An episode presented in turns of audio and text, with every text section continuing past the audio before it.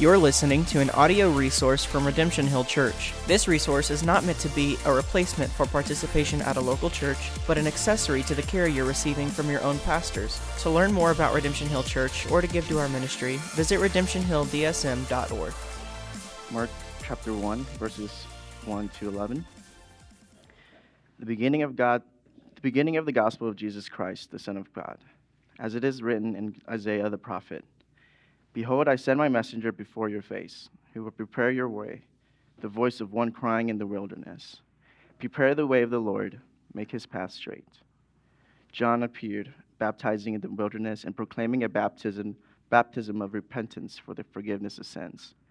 And all the, and all the country of Judea and all Jer- Jerusalem were going out to him, were being, and were being baptized by him in the river Jordan, confessing their sins.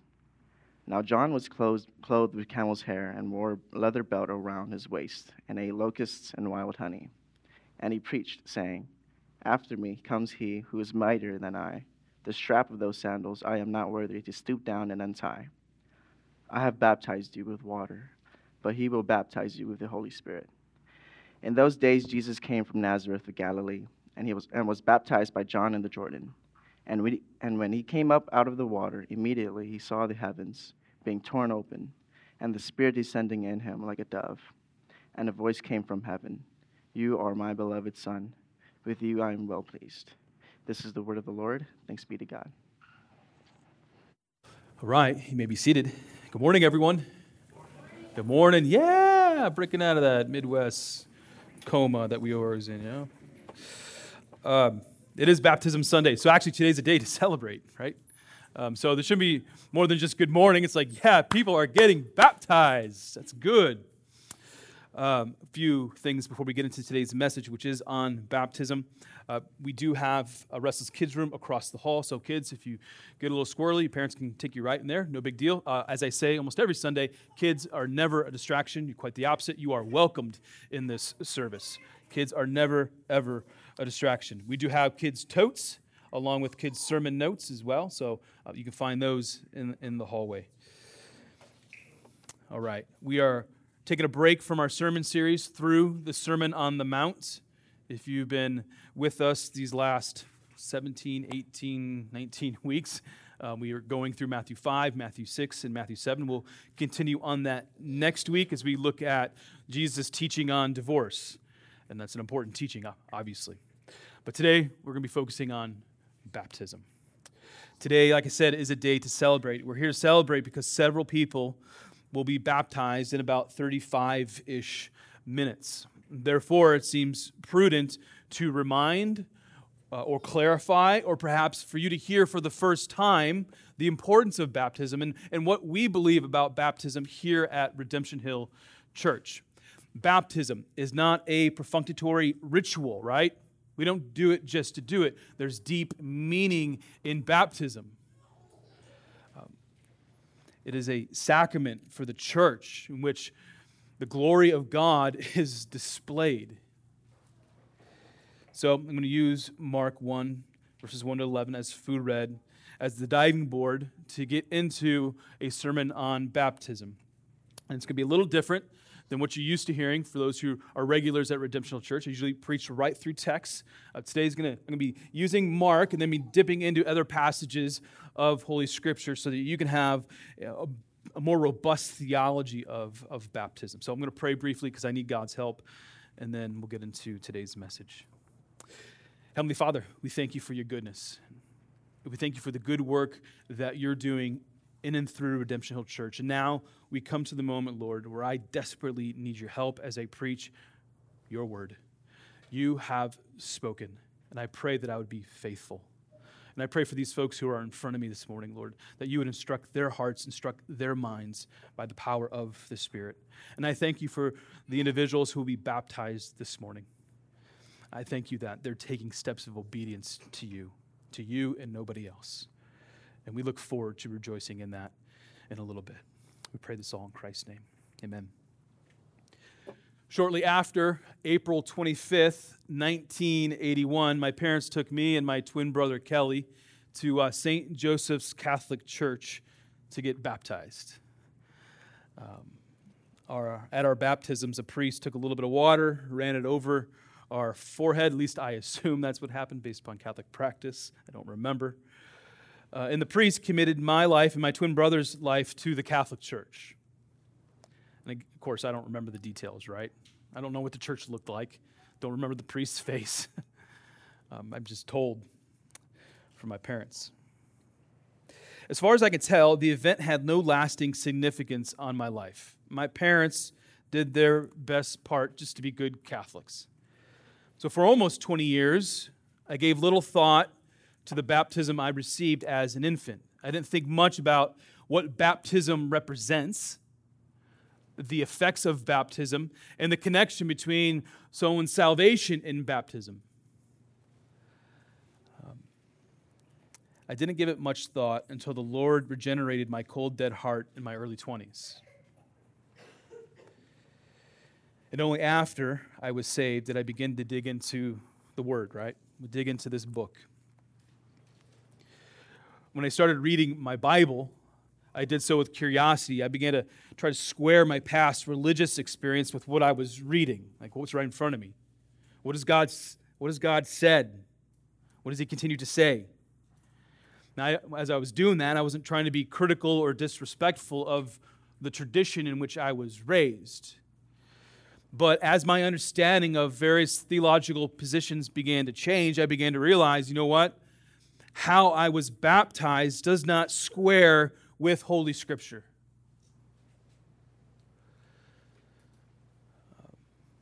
And just like the topic of the Lord's table, which we celebrate almost every Sunday here at Redemption Hill, the subject of baptism can spark debate between denominations, between churches, between Christians. Actually, in the Reformation, people died over the debate on baptism. The oversimplification of the debate is this Is baptism conferred after a child is born, or is baptism for a person who has first made a profession of faith? To some degree, this is an issue of order. I like to refer to this as a debate between paedo baptism and credo baptism. I actually prefer confessional baptism. What's the answer? So we go to God's word to search for an answer, right? Because at the end of the day, the tradition you grew up in needs to be submitted to the word of God. Period. Period. So we go to God's word. Um, I do not want to place ultimate authority in tradition or even church history. And for those who know me well, I'm a big fan of church history. Love those church history books. I could read it, you know, and not fall asleep because I love it. But at the end of the day, God's word is where we go. We want God to instruct us this morning. So, what do we see from the Gospel of Mark? We see the Gospel writer comes right out of the gate talking about John the Baptizer and the baptism of Jesus in the Gospel of Mark, there's no mention of the birth of Christ, which is interesting because other Gospels bring that up, Matthew and Luke in particular. Right? So he makes a beeline, Mark does, makes a beeline right to the baptism of Jesus because the baptism of Jesus signifies the ministry of Jesus, the beginning of Jesus' ministry. Now, John the Baptist is a curious fellow, to, say the least. Um, he's a prophet who came before Jesus to prepare the way for Jesus. What we read in Mark 1 is actually a watershed moment. It's a big deal. We read a combination of Malachi 1 and Isaiah 40, verse 3. It helps us to understand the role of John the Baptist during the time of Christ. We read this already. Let's read it again because these are prophetic words. Behold, I send my messenger before your face who will prepare your way. That's John the Baptist the voice of the one crying in the wilderness, Prepare the way of the Lord, make his path straight. John's ordained task was to preach and to baptize. And Jews throughout Judea and Jerusalem came to him to hear what he had to say. Now, I must pause for a moment and ask a question that I've pondered over the years is where did baptism come from? You ever think about that? Like, where did it come from? Why was John the Baptist not only adamant about his message, but adamant about the sign that accompanied the message? Like there's more going on than a person just getting dunked into the water. There's purpose and meaning behind this. John the Baptist's message can be summed up in four words repent and be baptized. Repent and be baptized. Unfortunately, the Old Testament does not give us enough information to come to a definitive conclusion about the origins of baptism. Other historical documents and commentators ha- have proposed alternative solutions, like where does this come from? Uh, we know that water immersion was a cleansing practice in Judaism leading up to the birth of Christ. Like, for example, in some sects in, in, in Judaism, you would have to be completely washed before you eat a meal. So imagine this that you were told you have to take a shower before you can have dinner. right? That practice was in place in some sects of Judaism. A second thought is that, and this comes up from several renowned scholars, is that in order for a Gentile to become a Jew, he had to get baptized, right? If this is the case, it would have been unthinkable for a Jew to be baptized because he was already a Jew by birth. Conversely, the Gentiles would have needed a process to convert to Judaism. This second view has plenty of skeptics. What I do know for sure is that nobody knows for certain about the historical origins of baptism prior to John the Baptist. Regardless of the historical origins of, of baptism, the combination of the message and the mode of baptism we know it rankled the feathers of all the religious elites at the time of Christ. Right? Baptism would have been anathema to many religious Jews. Uh, John's ministry would be like Church A, which has been around for hundreds of years, getting upset with the new church in town, Church B, because all the folks from Church A were going over to Church B to hear what the pastor was saying. And to make matters worse, there were folks from Church A believing the message of Church B. You know, John the Baptist is saying things, and all the religious elites were like, I can't handle this. The Gospel of Mark tells us Jews were going to John in droves to be baptized in the Jordan River.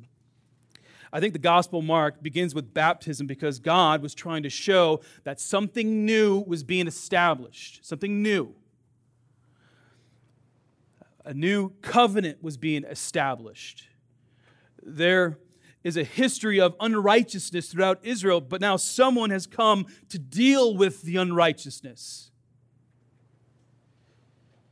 I mean, have you ever heard the saying, out with the old and in with the new? Well, baptism surely signifies the transition from old to new, from the old covenant to the new covenant, while God's covenant of grace has always united both old and new. Now, here is the clear message of John the Baptist. Repent, as I've said, for the forgiveness of your sins. Mark 1 4.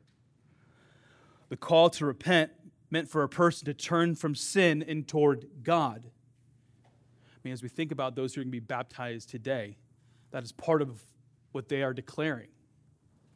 I'm turning from my sin and I'm turning to, I'm choosing to go toward God. The call to repent was to turn your back on unrighteousness and turn toward God, the God of the Bible, who is righteous. In addition to repenting, John called the Jews to confess their sins, right?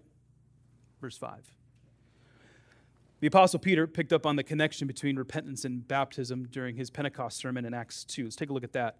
And Peter said to them, Repent and be baptized, every one of you, in the name of Jesus Christ for the forgiveness of your sins and you will receive the gift of the Holy Spirit. So even though we, we cannot pinpoint where baptism came from prior to John the Baptist, we do know from the New Testament why baptism is significant. Like here at Redemption Church, we don't do these things lightly.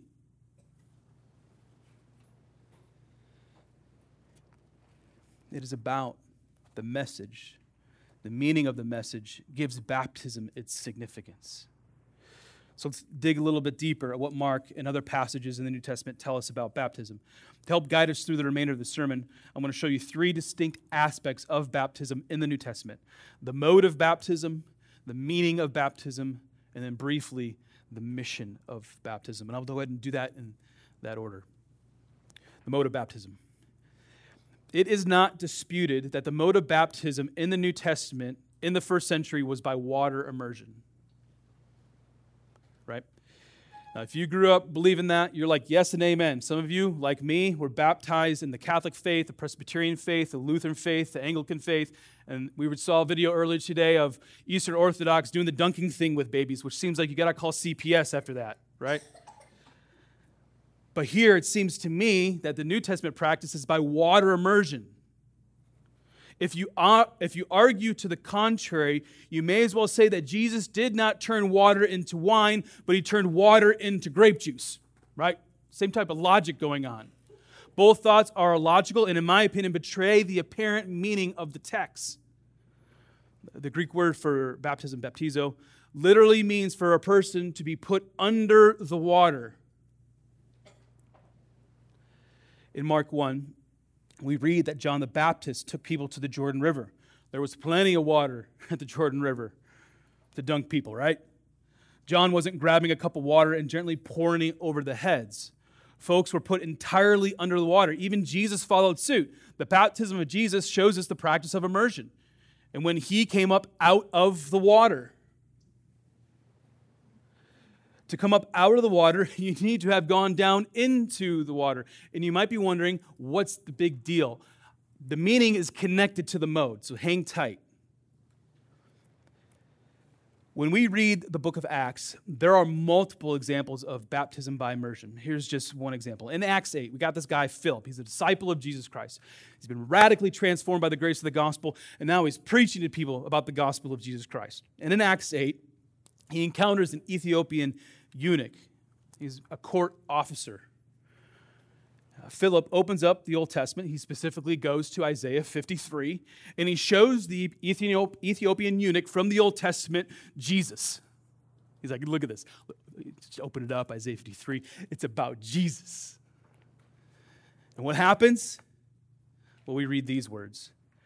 As they were going along the road, they came to some water, and the Ethiopian eunuch said, See, here's water. What prevents me from being baptized? The oh, Ethiopian eunuch got saved. Now he's looking at some water and he's like, Why shouldn't I? What is preventing me?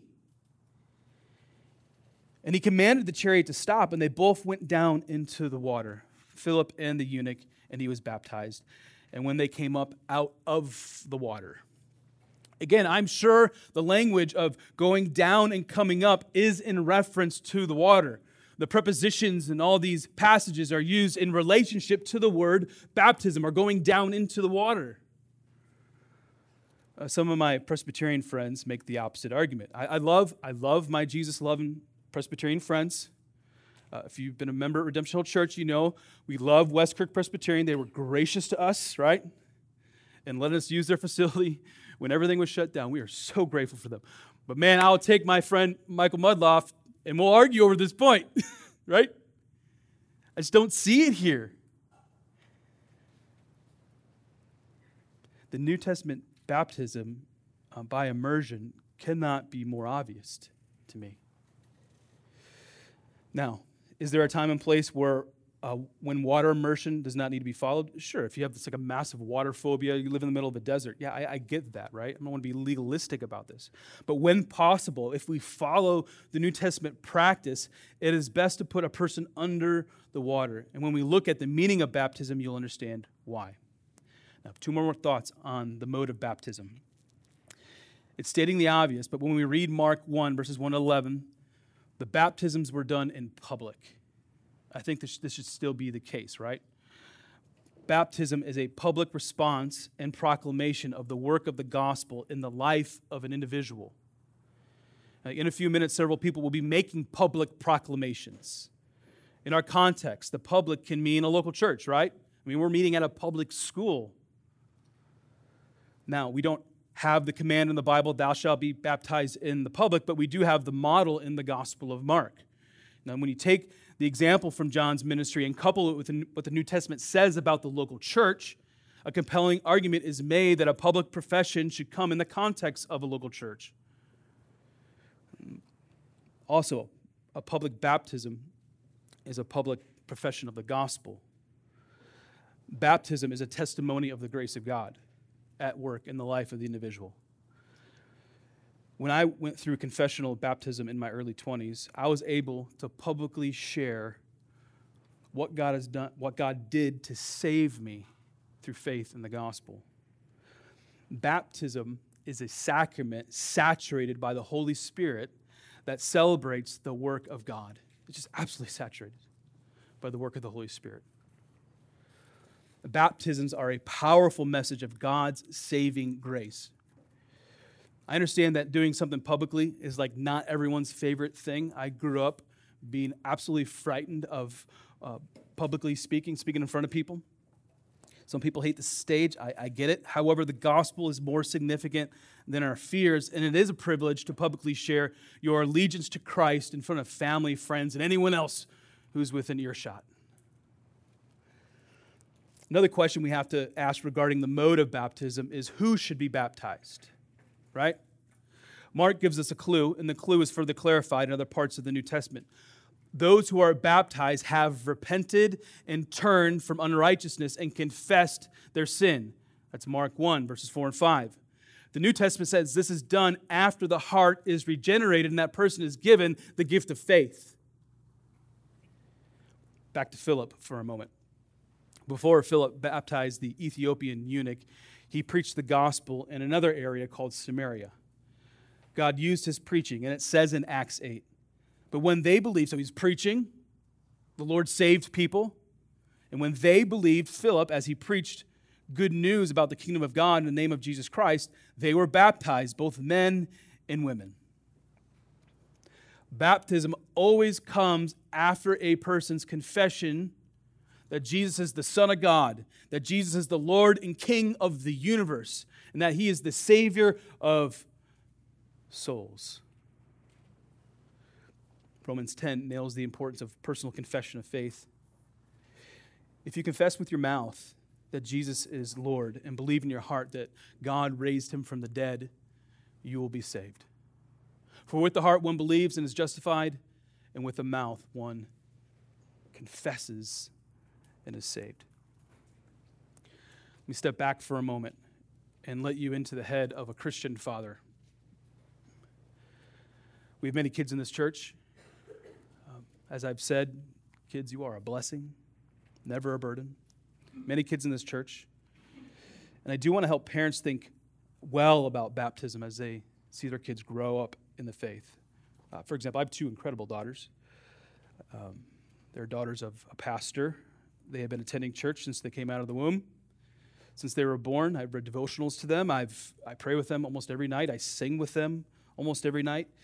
Yet neither of my kids have been baptized until today why, right? If God has set his electing love upon them, then they will see with the eyes of their heart the beauty of baptism. Yes, I take my responsibility as a father extremely seriously in teaching them the ways of the Lord. We go back to Deuteronomy 6, the Shema, right? But I want them to see the goodness of God with the eyes of their heart then their baptism will be a joyous step of obedience toward their Savior. I want kids and adults to understand and rejoice in their confession of faith before they are baptized. The path to confessional baptism is different for everyone who is baptized, right? Like my wife was baptized at age four. I was like 23. Some people get baptized at age 40 or 80, whatever. The age might be different, but there are several constants in each situation. Baptism results from a person's confession of faith that Jesus Christ is Savior and Lord. Jesus saved me from my sins. Now he is, he is Lord of my life. He is King. I surrender all to Him. Those are constants when we talk about someone's baptism. Jesus is Savior, He is Lord, and this is all done by immersion. So, the mode of baptism in the New Testament is immersion. Baptism, generally speaking, should be public. Baptism is reserved for individuals who have made a profession of faith. Now that we've seen the mode of baptism, I want to show you the meaning of baptism. What does baptism signify?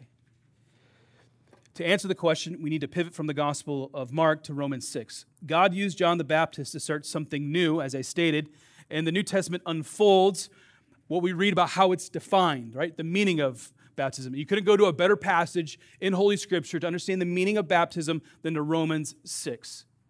It says this in verse 3 Do you not know that all who have been baptized into Christ Jesus were baptized into his death? Now, think about the mode for a moment. Everything I said about the mode, about water immersion.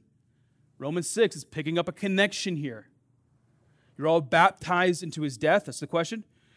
We were buried, therefore, with him by baptism into death, in order that, just as Christ was raised from the dead by the glory of the Father, we too might walk in newness of life. For if we've been united with him in his death like his, we shall certainly be united with him in his resurrection like his. We know that our old self was crucified with him in order that the body of sin might be brought to nothing, so that we would no longer be enslaved to sin. So these verses mean that each believer is united to Jesus Christ in his life, death, and resurrection, and baptism signifies this unity. Baptism reminds us we are no longer under the domain of sin and Satan and death, but we are a new creation, free in Christ. Union with Christ is being symbolized when a person goes under the water. The waters of baptism. Every person of faith who goes under the water symbolically dies to the old self and the sinful nature. Massive symbolism going on here. When a person comes out of water, they symbolically rise to new life that they have received through Christ.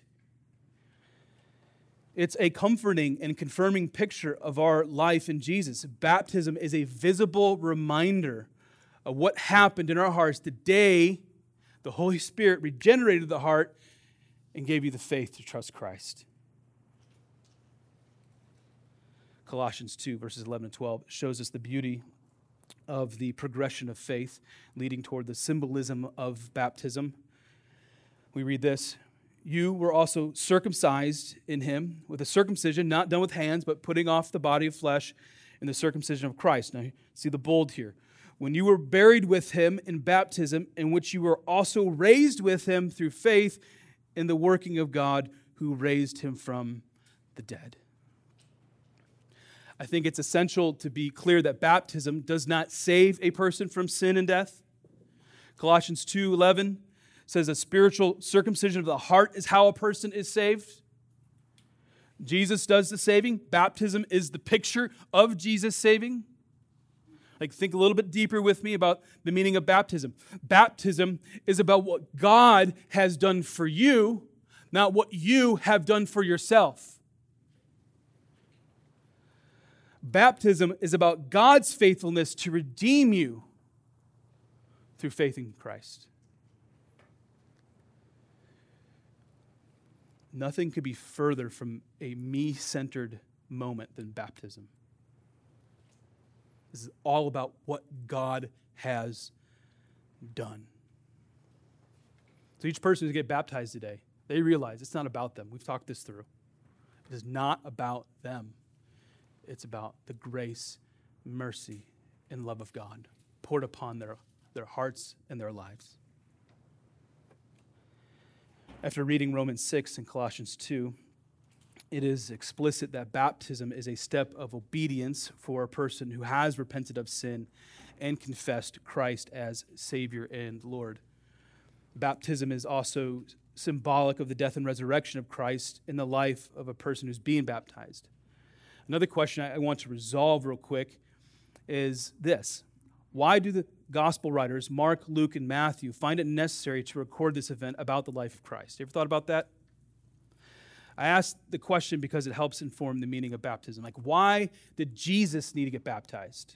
Like, I understand why I needed to get baptized. Why was Jesus baptized? Jesus did not need his sins atoned for because he is sinless. Like, Jesus did the atoning. Jesus did not need to be forgiven. He is the one who grants forgiveness. Jesus did not need to worry about death because he is eternal. So, why did Jesus receive the sacrament of baptism from John? Here's why Because God is merciful and gracious, gracious, Jesus was baptized so that we could identify with him.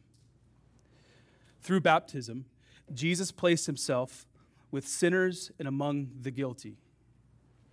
Jesus was baptized so that we could have a visual reminder of his horrific and beautiful death, along with the miraculous resurrection. So think about the, chronolo- uh, the, uh, the chronolo- chronology here. Excuse me.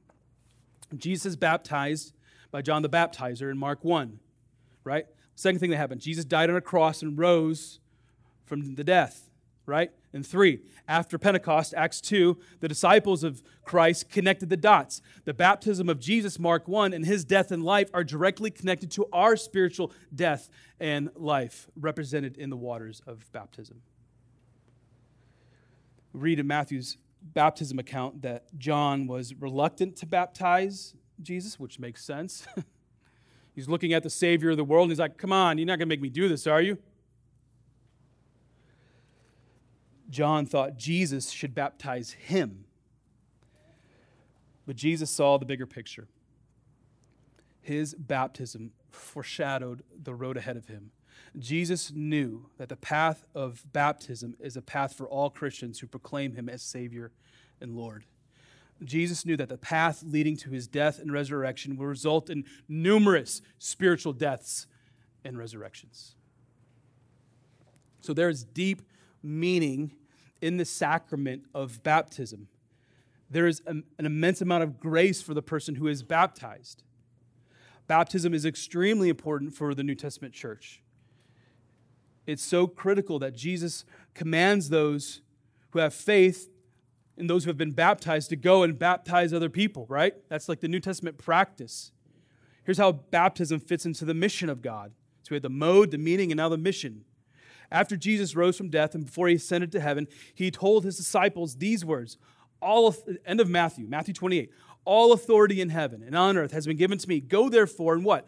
Make, uh, make disciples of all nations, baptizing them in what? In the name of the Father and the Son and the Holy Spirit. I mean, this passage is referred to as the Great Commission passage, and it's, it is remarkable that in addition to the command to make disciples by preaching the gospel, right? Jesus commands us to baptize those who have been given saving faith. All the statements that Jesus could have said, he tells his disciples to go baptize. So we see the thread that connects the baptism of Jesus to the meaning of baptism and the command to go baptize anyone who has made a profession of faith in Christ.